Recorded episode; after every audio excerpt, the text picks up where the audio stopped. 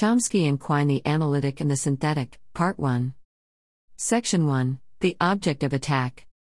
Despite the fact that Chomsky and Quine are both methodological naturalists, they nonetheless disagree on a number of issues. In this blog I will consider one such disagreement, their differing views on the status of the analytic-slash-synthetic distinction. I will show that this dispute between them is an entirely naturalistic dispute. Traditionally, philosophers who used analyticity in their theorizing did so in the service of a non-naturalistic philosophy. Such thinkers used analyticity as an explanation of non-naturalistic notions such as a priori knowledge and our grasp of metaphysical necessity. One of my main reasons for discussing the dispute between Chomsky and Quine on analyticity is to illustrate a disagreement between both thinkers which, despite superficial appearances, is entirely naturalistic. I will evaluate the evidence put forth by both thinkers and show that Chomsky has not offered sufficient evidence to justify his claim that analytic connections exist in natural language. Quine's attack on the analytic-slash-synthetic distinction in his Two Dogmas of Empiricism is probably one of the most famous papers in the history of analytic philosophy. However, while the paper has been extremely influential, it has long been noted that the object of Quine's attack was unclear even to Quine himself. In Two Dogmas, Quine seemed to be attacking three different sources: one, truth and virtue of meaning; two, necessary truths; and three, a priori knowledge. This fact was understandable because at the time Quine wrote Two Dogmas, most philosophers believed that an analytic truth was a truth which was both an a priori truth and a necessary truth. Logical positivists had argued that the only sensible way to account for supposedly a priori truths or necessary truths without postulating some mysterious faculty of intuition was to do so in terms of analyticity. So it is understandable that Quine would have believed that by attacking analyticity he was also attacking the a priori and necessity. Post-Saul Kripke, few philosophers would conflate analyticity, necessity, and the a priori. It is worth bearing in mind the above distinctions when evaluating Quine's arguments because doing so will help us to key in on what his arguments are directed towards, and on whether his arguments are effective. The a priori slash a posteriori distinction is an epistemological distinction. The necessary slash contingent distinction is a metaphysical distinction. The analytic-slash-synthetic distinction is between purely semantic truths and truths which rely on semantic facts and extralinguistic information. In the nineteen fifties, Quine, like most philosophers, believed that these distinctions lined up. He furthermore believed that, since analyticity was the only way of explicating the a priori and necessity, then by attacking analyticity he was attacking the other distinctions. Quine was not merely concerned with attacking analyticity insofar as it was used as an explanation of the a priori and necessity, he was also concerned with attacking the very notion of a purely semantic truth. He believed that truth by virtue of the meaning of the terms was a senseless notion. I will now discuss his actual arguments against analyticity in Two Dogmas, focusing firstly on his arguments against the semantical notion of analyticity. Section two, Two Dogmas of Empiricism, a Summary. When logical positivists spoke of analytic truths, they included truths which we would group as necessary truths, a priori truths, and purely semantic truths. Under the banner of analytic truths, one would find philosophically important notions such as truths of logic, truths of geometry and arithmetic, as well as trivial semantic truths. So, for example, one would find complex mathematical statements grouped under the same category as a trivial statement such as all bachelors are unmarried men. Quine, who was working within this logical positivist tradition, grouped trivial analytic statements together with more philosophically important analytic truths. In the first four sections of Two Dogmas, Quine was critiquing the very notion of an analytic truth. Quine argued that we could make sense of what he called logical analyticity, an example of which is, one, all bachelors are bachelors. However, he stated that he could make no sense of analytic truths which results from substituting synonyms for synonyms, for example, two, all bachelors are unmarried men. We will call analytic truths derived by substituting synonyms, meaning analyticity. Quine argued against meaning analyticity because he could find no cogent way of explicating what it amounted to. Any attempt to define meaning analyticity relied on using notions which themselves could only be made sense of if we helped ourselves to the prior notion of meaning analyticity. However, since analyticity was the very notion which we were trying to define, if the other terms which we use to define it themselves rely on the notion of analyticity to be made sense of, then our explanation will be circular. Quine's objection to the notion of analyticity is usually called his circle of terms argument. We cannot define analyticity without terms such as synonymy, necessarily, meaning, et cetera, and these terms can only themselves be defined in terms of the ill-understood notion of analyticity. So Quine argued that, since we cannot define analyticity in a non-circular manner and the notion makes no sense behaviorally, then we have no justification to argue that analytic senses, as traditionally conceived, exist. The primary aim of the first four sections was to criticize the notion of meaning analyticity. In these sections, Quine was concerned with attacking the notion of purely semantic truth. In the final two sections, Quine is attacking what he takes to be the dogma of reductionism. He begins by attacking the verification theory of meaning. He notes that, according to the verification theory of meaning, the meaning of a statement is the method of confirming or infirming it, nineteen fifty-one thirty-seven. He then notes that an analytic statement is that limiting case which is confirmed no matter what, Ibid, thirty-seven. Quine claims that it is possible to argue for a conception of analyticity using the verification theory of meaning. One could say that two statements are analytic if they have the same conditions of verification.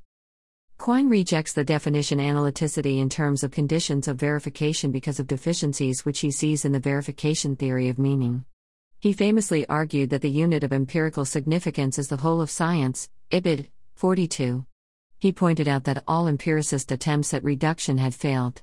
Furthermore, he noted that such failures were failures in principle. All such attempts relied on undefined terms to construct their reduction. It was because of this failure that Quine argued for his famous web of belief. When cashing out the nature of the web of belief, Quine claimed that our statements about the external world face the tribunal of experience not individually but as a corporate body, Ibid, forty-six. An important consequence of this holism is its effect on the nature of falsification of our scientific theories. Since our total theory of the world is an interconnected web of belief, and this web faces the tribunal of experience as a corporate body, then a falsification of a prediction made by the theory will reverberate throughout the theory. However, Quine notes that if we are faced with a supposed falsification of a prediction, how we modify the theory which made the false prediction is to be dictated by pragmatic considerations. So, for example, since mathematical and logical principles are so deeply connected to every area of our scientific theories, they will be the last thing that we will modify if our theory makes a false prediction. Nonetheless, there is no reason in principle that we cannot revise mathematical or logical laws if it seems the best way to accommodate recalcitrant experience. Laws of mathematics have traditionally been viewed as being special in that they could not be explained empirically. one.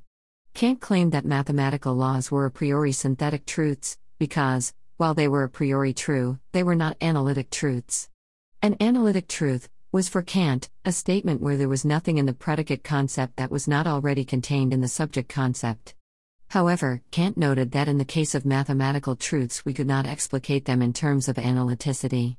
So, for example, if we consider two plus two equals, according to Kant, no analysis of preceding concepts will give us the answer for.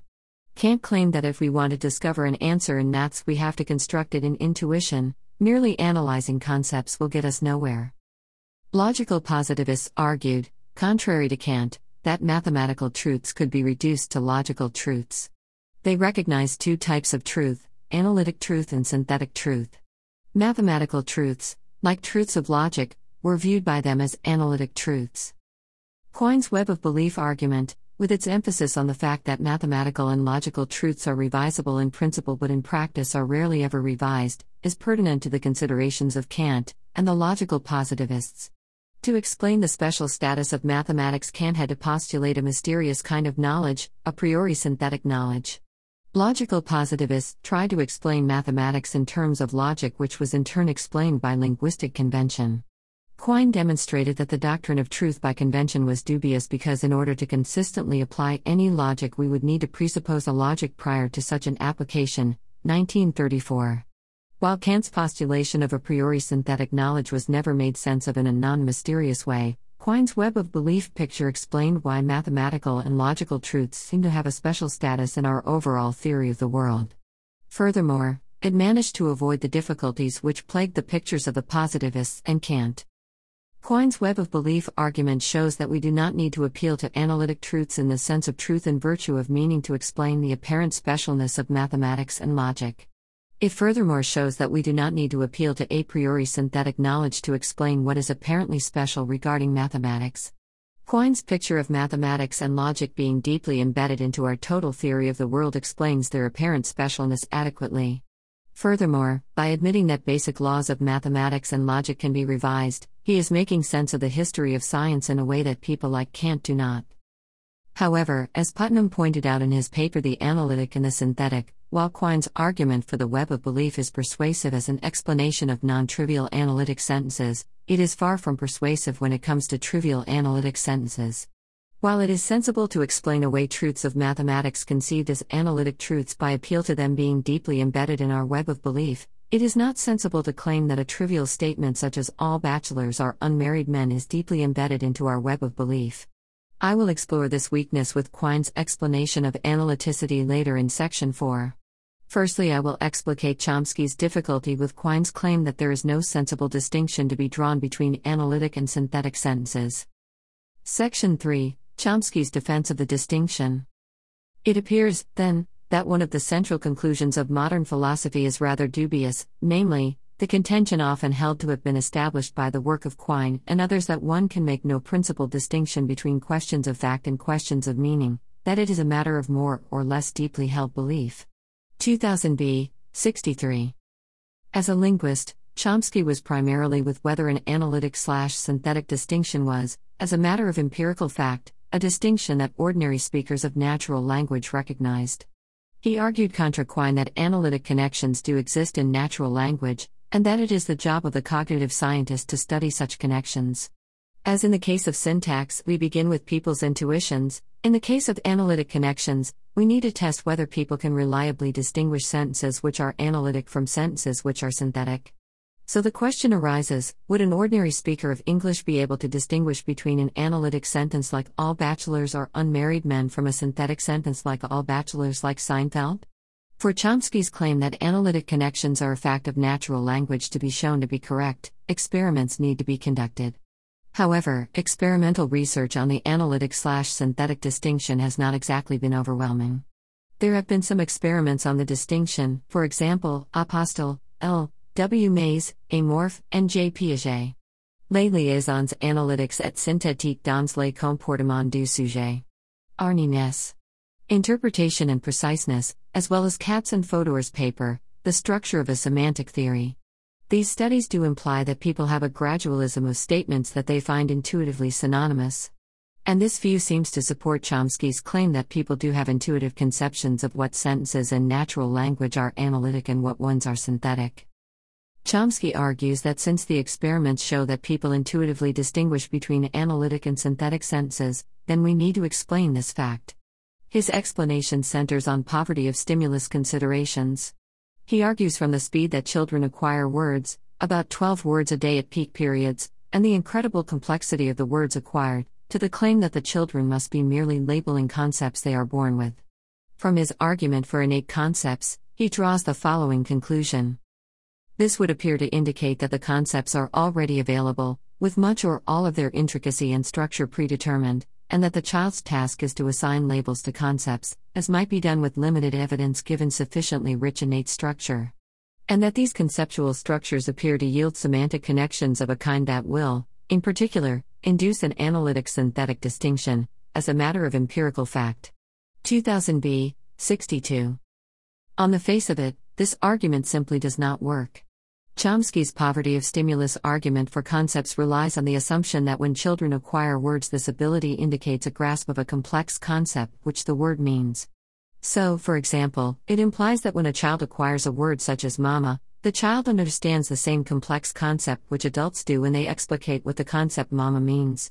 Chomsky has never provided any evidence to support this wildly implausible claim.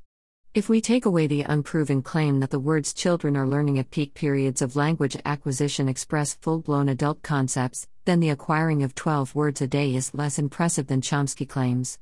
If a child using a word such as mama had only a simple understanding of what it meant, then the fact that the child was learning such words so fast would not seem so miraculous.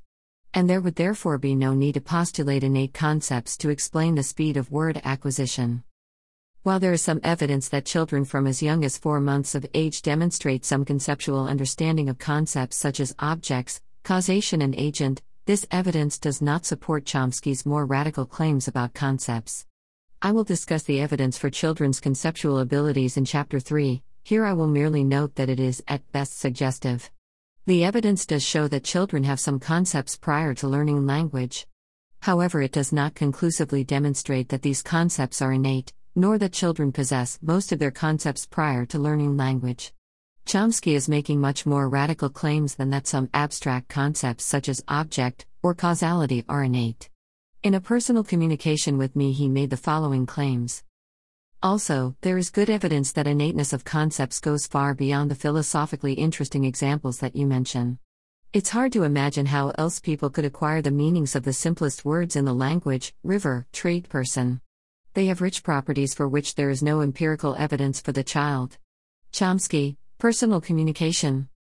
Furthermore, in his New Horizons in the Study of Language and Mind, Chomsky made even more radical claims about the innate conceptual abilities of children. Chomsky considered an argument from Putnam, nineteen eighty-eight, that evolution could not have equipped us with an innate set of concepts, including ones like carburetor and bureaucrat. Putnam argued that evolution could not have equipped us with these concepts because in order to do so, evolution would need to be able to anticipate all future contingencies.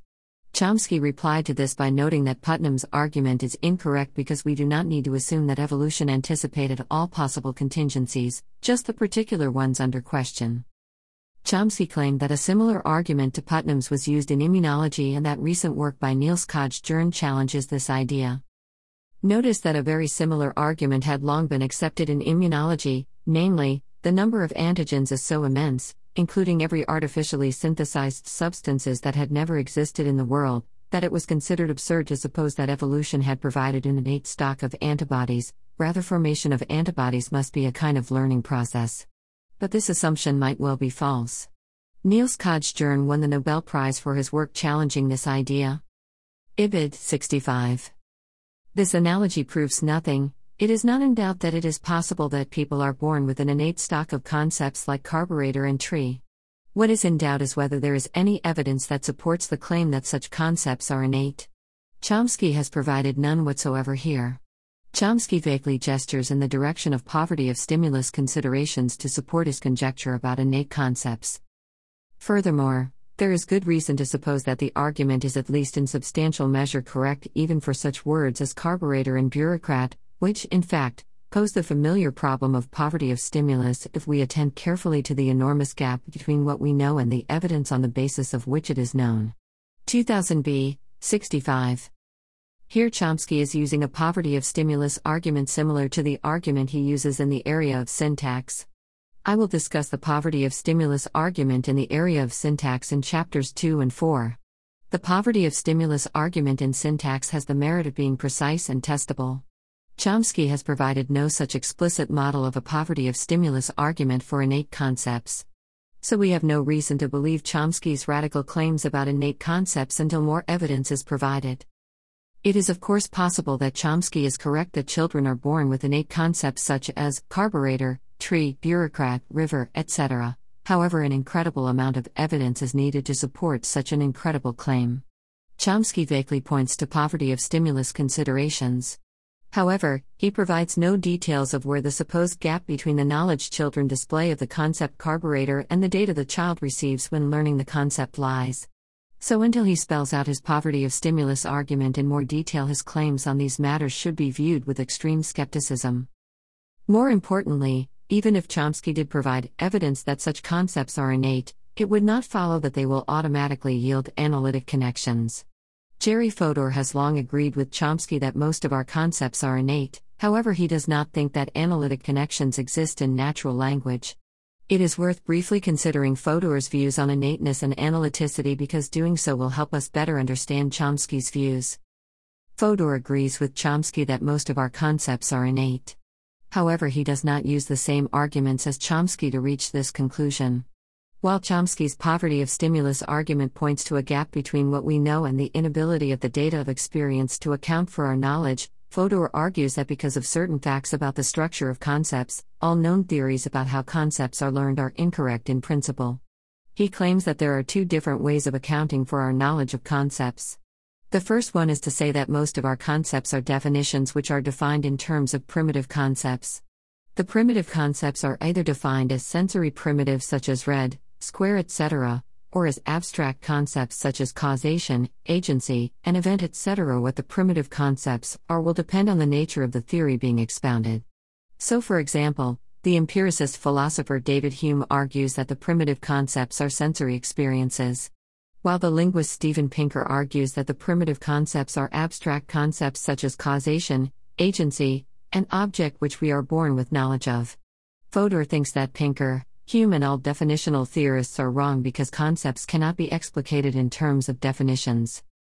The other theory of concept acquisition thinks that our concepts are basically prototypes which are learned statistically.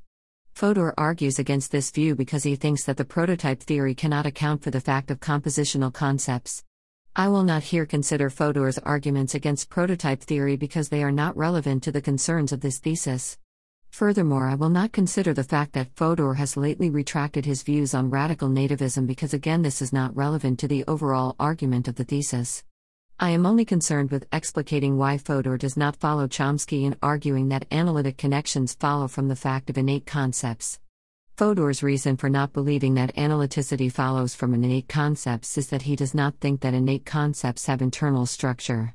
His argument that concepts do not have internal structure is derived from his belief that concepts are not definitions. Fodor essentially uses three different arguments against the claim that concepts are definitions. one. Lack of definitions. In general, we have not found any definitions for concepts. There are millions of concepts and very few definitions, maybe fifty or so. nineteen ninety-eight, forty-six. two. Developmental argument. All concepts cannot be definitions. Some of the concepts must be primitive. The concepts which are definitions must be defined partly in terms of the primitives. This being so, we must assume that there is a developmental stage when children only know primitive concepts. However, we have no evidence to support this claim. Therefore, concepts cannot be definitions. Ibid, forty-seven. three. Production argument. If concepts were definitions, then sentences which contain complex concepts would be harder to produce than those which contain simpler concepts. The reason is that a complex concept would take longer to call to mind the definition of when speaking the sentence. However, the experimental evidence indicates that the production of sentences involving complex concepts takes no longer than the production of sentences which contain less complex concepts.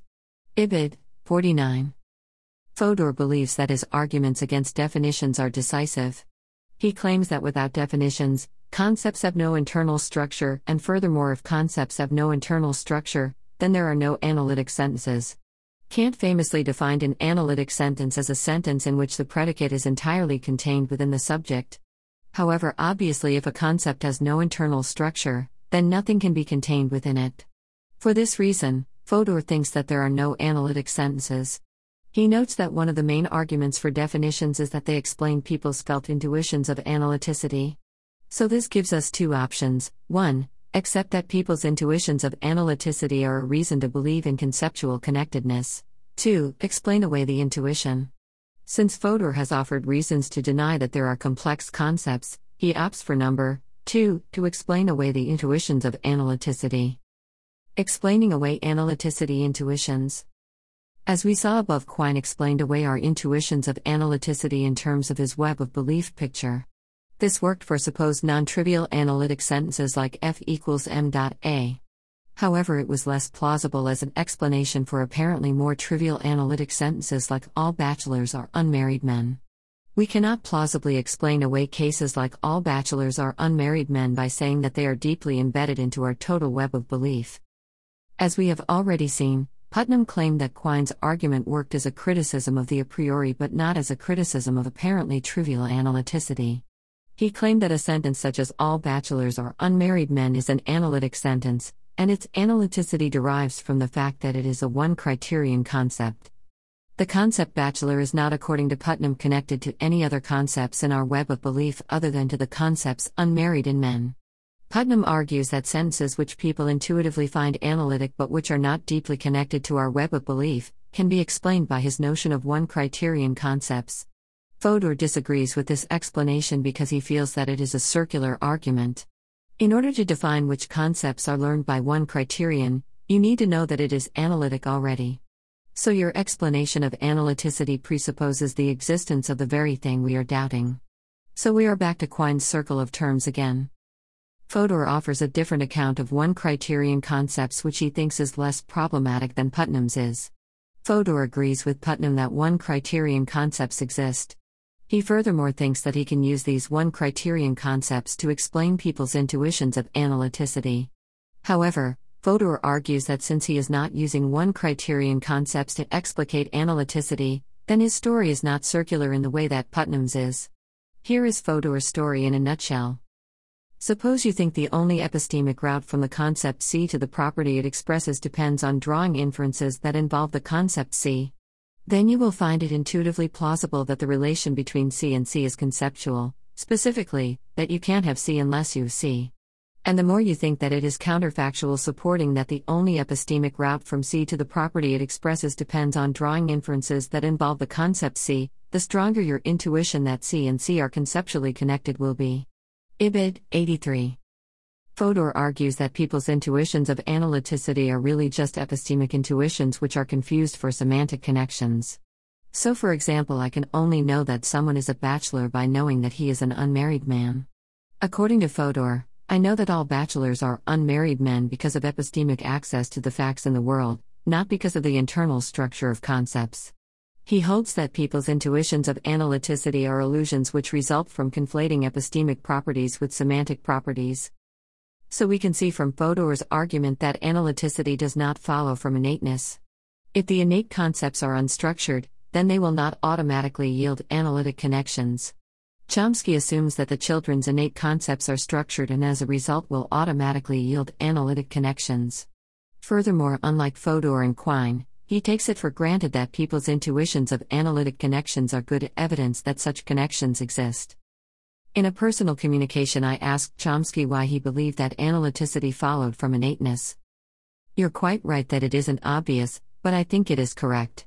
It's an empirical issue, in principle, but a hard one to investigate, and like other empirical questions, certainty is unattainable, just a high degree of plausibility.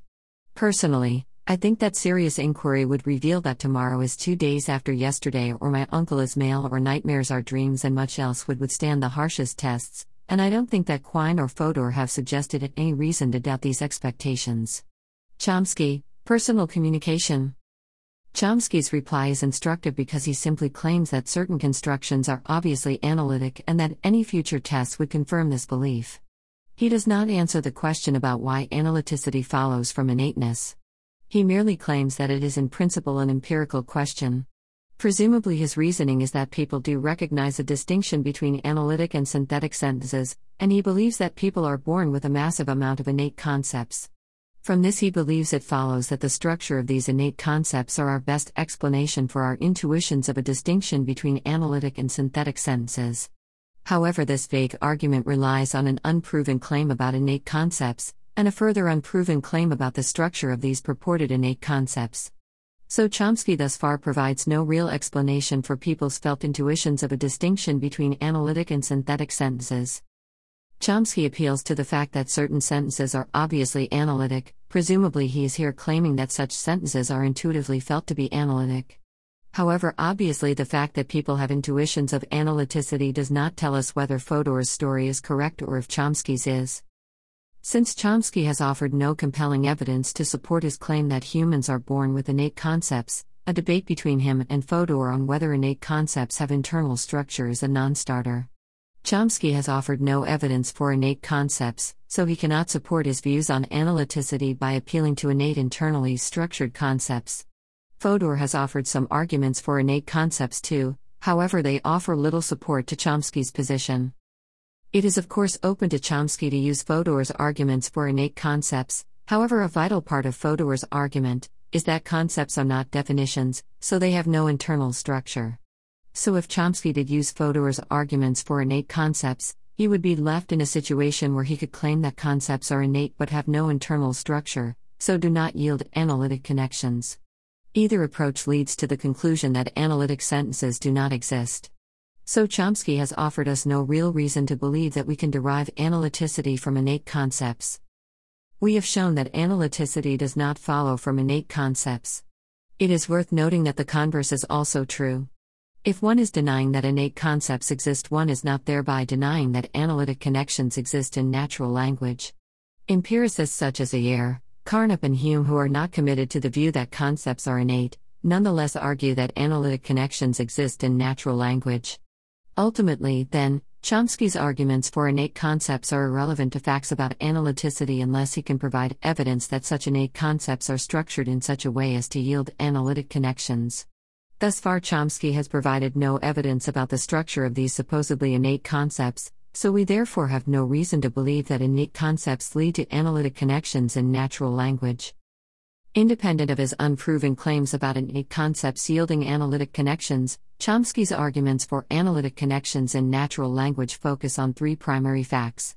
One is that ordinary language speakers can readily tell whether a sentence of natural language is true by virtue of the meaning of the words involved in extralinguistic fact, or whether it is made true entirely by facts of meaning. His second reason is that he has never seen a convincing counterexample to clear cases of analytic sentences, such as tomorrow is two days after yesterday. And his third reason is that he thinks that particular sentences of a relational structure, such as the sentence if John killed Bill then Bill is dead, are more difficult to find counterexamples to than the simple examples focused on in the philosophical tradition, such as all bachelors are unmarried men. Chomsky's first claim that people intuitively recognize a distinction between statements which are synonymous and those which are not has been tested experimentally through the using of questionnaires. The small literature does seem to indicate that people have an intuitive sense of a distinction which loosely corresponds to what is traditionally called an analytic-slash-synthetic distinction. However, such studies involve showing people different sentences which are categorized into two different groups. The fact that people categorize in a way consistent with an analytic-slash-synthetic distinction proves nothing. Such categorization may reflect an epistemic categorization rather than a semantic one. The various different studies do not distinguish between the Quine-slash-Fodor story and the Chomsky story. The Quinean model would predict that people would have an intuitive sense of a distinction between truths like two plus two equals four and most dogs are less than six feet tall. The difference between Quine and Chomsky on the question of analyticity is whether a person's intuitive sense of analyticity can be explained best in terms of an innate system of concepts, or in terms of deeply embedded beliefs in a person's holistic theory of the world. The weak point of Quine's views on analyticity is that his web of belief story works well for epistemologically significant concepts such as two plus two equals four, but not for all bachelors are unmarried men, which cannot be reasonably claimed to be deeply embedded into our total theory of the world. However, Putnam's one criterion concepts as modified by Fodor works perfectly to capture trivial cases of analyticity. Fodor has shown that such cases can be viewed as epistemic knowledge confused with conceptual knowledge. The fact that people have intuitions of analytic connections in natural language is not that significant. Such intuitions could be epistemic knowledge confused with conceptual truths. They can be explained away as intuitions of truths deeply embedded into our web of belief, or one criterion concepts. Chomsky's second reason is not very convincing, as philosophers have shown over the last fifty years that some statements which seem immune to revision are in principle revisable. See, for example, Putnam on the sentence "all cats are animals." Now Chomsky could reply to this that while some sentences which are analytic have been shown to be in principle revisable, the paradigm statements have not been shown to be revisable. If he were to argue so, in order to make his claim a testable one, he would need a list of paradigm cases of analytic sentences. He would then need to show how such sentences could withstand the probing of the most strenuous of tests. Chomsky has never done anything like this. His remarks on analytic sentences remain just that, remarks, and remarks which are unproven. Chomsky has also claimed that philosophers erroneously focus on analytic sentences with the simplest structure. He claims that sentences of a relational structure provide much more evidence for analytic sentences. To test Chomsky's claims, we will need to consider some examples of sentences of a relational structure and test whether they support his claims over Quine's. He has used two examples over and over again. They are, one, if John killed Bill, then Bill is dead. two. If John persuaded Bill to go to college, then John caused Bill to intend to go to college. Here Chomsky discusses these sentences. Notice again that we appear to have connections of meaning in such cases as these. We have a rather clear distinction between truths of meaning and truths of fact. Thus, if John persuaded Bill to go to college, then Bill at some point decided or intended to go to college and did so without duress. Otherwise, John did not persuade Bill to go to college. Similarly, if John killed Bill, then Bill is dead, though John may or may not be depending on the facts. These are truths of meaning, not of fact.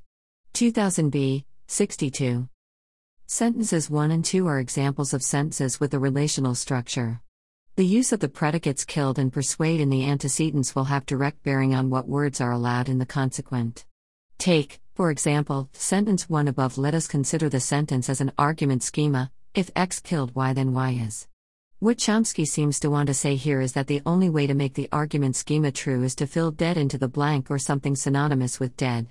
Of course, such an interpretation is patently false, as can be seen by the following. We can insert is not going to play football next week, is not going to run a marathon next week, et cetera, and the truth value will remain invariant. So it could be claimed that the relational structure does not in any obvious sense indicate that, from the fact of John killing Bill, we have to infer that Bill is dead. However, upon closer inspection, it becomes clear that anything we fill into the blank must be consistent with the fact that Y is dead. So, for example, if one were to offer the following to fill in the blank is going to sing his favorite song tomorrow, one would be constructing a false argument. And the reason is that singing a song is not consistent with being dead. The two attempts to fill in the blank above, which result in true arguments, work because obviously not doing something is largely consistent with being dead. From this, we can conclude that any blank we fill into the consequent must at least be consistent with being dead. However, obviously it does not have to be synonymous with being dead. So if we consider X killed Y, so Y is only something consistent with being dead can be slotted into the consequent and the truth value remain invariant. So any conditional which has an antecedent such as Y being killed, so Y is, must have a consequent which is consistent with Y being dead, or the conditional will be false. If one puts is dead into the consequent, one gets an analytically true statement. Likewise, if one puts is not playing tennis, one also gets an analytic sentence. This construal of the argument leaves us in a situation where we cannot equate the analyticity with synonymy. Obviously, the statement that X killed Y is not synonymous with the statement that Y is not playing tennis, despite the fact that sentence one X killed Y, so Y is not playing tennis is an analytic statement. Chomsky could argue that sentence one is analytic because of the internal structure of the complex concept killed. He could argue that the complex structure of such concepts which we are born with will automatically tell us what inferences can be derived from it purely based on the meaning of the concept three. So our language faculty determines what arguments can be filled into the schema X killed Y, so Y is in order to yield analytic connections. Here we have an argument which seems to show how we can go from an innate concept such as killed to construct analytic sentences based on the internal structure of the concept. However, such an argument again relies on assumptions about innate concepts which have not been proven correct. So if Chomsky wants to construct such an argument, he needs to find evidence to support his belief in innate concepts such as killed. Independent of the argument from innate concepts, all that is left is the claim is that some analytic statements are difficult to refute, but of course this claim is largely consistent with Quine's claims about analytic statements being deeply embedded into our overall theory of the world. So Chomsky's claim that sentences of a relational nature provide stronger kinds of evidence for analytic connections in natural language than the simpler cases that philosophers typically talk about has been shown to be erroneous. His assumption that this is so relies heavily on his belief in innate concepts. The claim that sentences of a relational structure seem to offer cases of analytic connections can be explained in terms of how embedded notions like kill and intention, et cetera, are to our overall theory of the world. The above discussion shows that Chomsky has offered no compelling arguments which demonstrate that Quine's critique of an analytic-slash-synthetic distinction is incorrect. It is possible in principle that Chomsky's positive views on analyticity are correct. However, we do not as of yet have any empirical evidence to support Chomsky's claims on this matter. In the next blog, I will try to explicate what type of analyticity Chomsky is committed to if we assume he is correct that analytic sentences exist in natural language as a result of certain constraints which are imposed by the concepts which we are born with. In the next section, I will assume that Chomsky is correct on this point, and consider how much analytic connections being encoded in the brain of a subject meets the criterion of analyticity as traditionally conceived. Dash. one. John Stuart Mill was an exception to this rule. two. I will not here evaluate whether Fodor's arguments for innate concepts work because it has no relevance to the argument of the thesis. three. For a detailed discussion of issues connected to the above discussion, see Fodor nineteen seventy-three Reasons for Not Deriving Kill from Cause to Die, and Pietroski Small Verbs, Complex Events, Analyticity Without Synonymy. The debate between Pietroski and Fodor would take us too far afield from the concerns of this thesis, but is worth reading in its own right.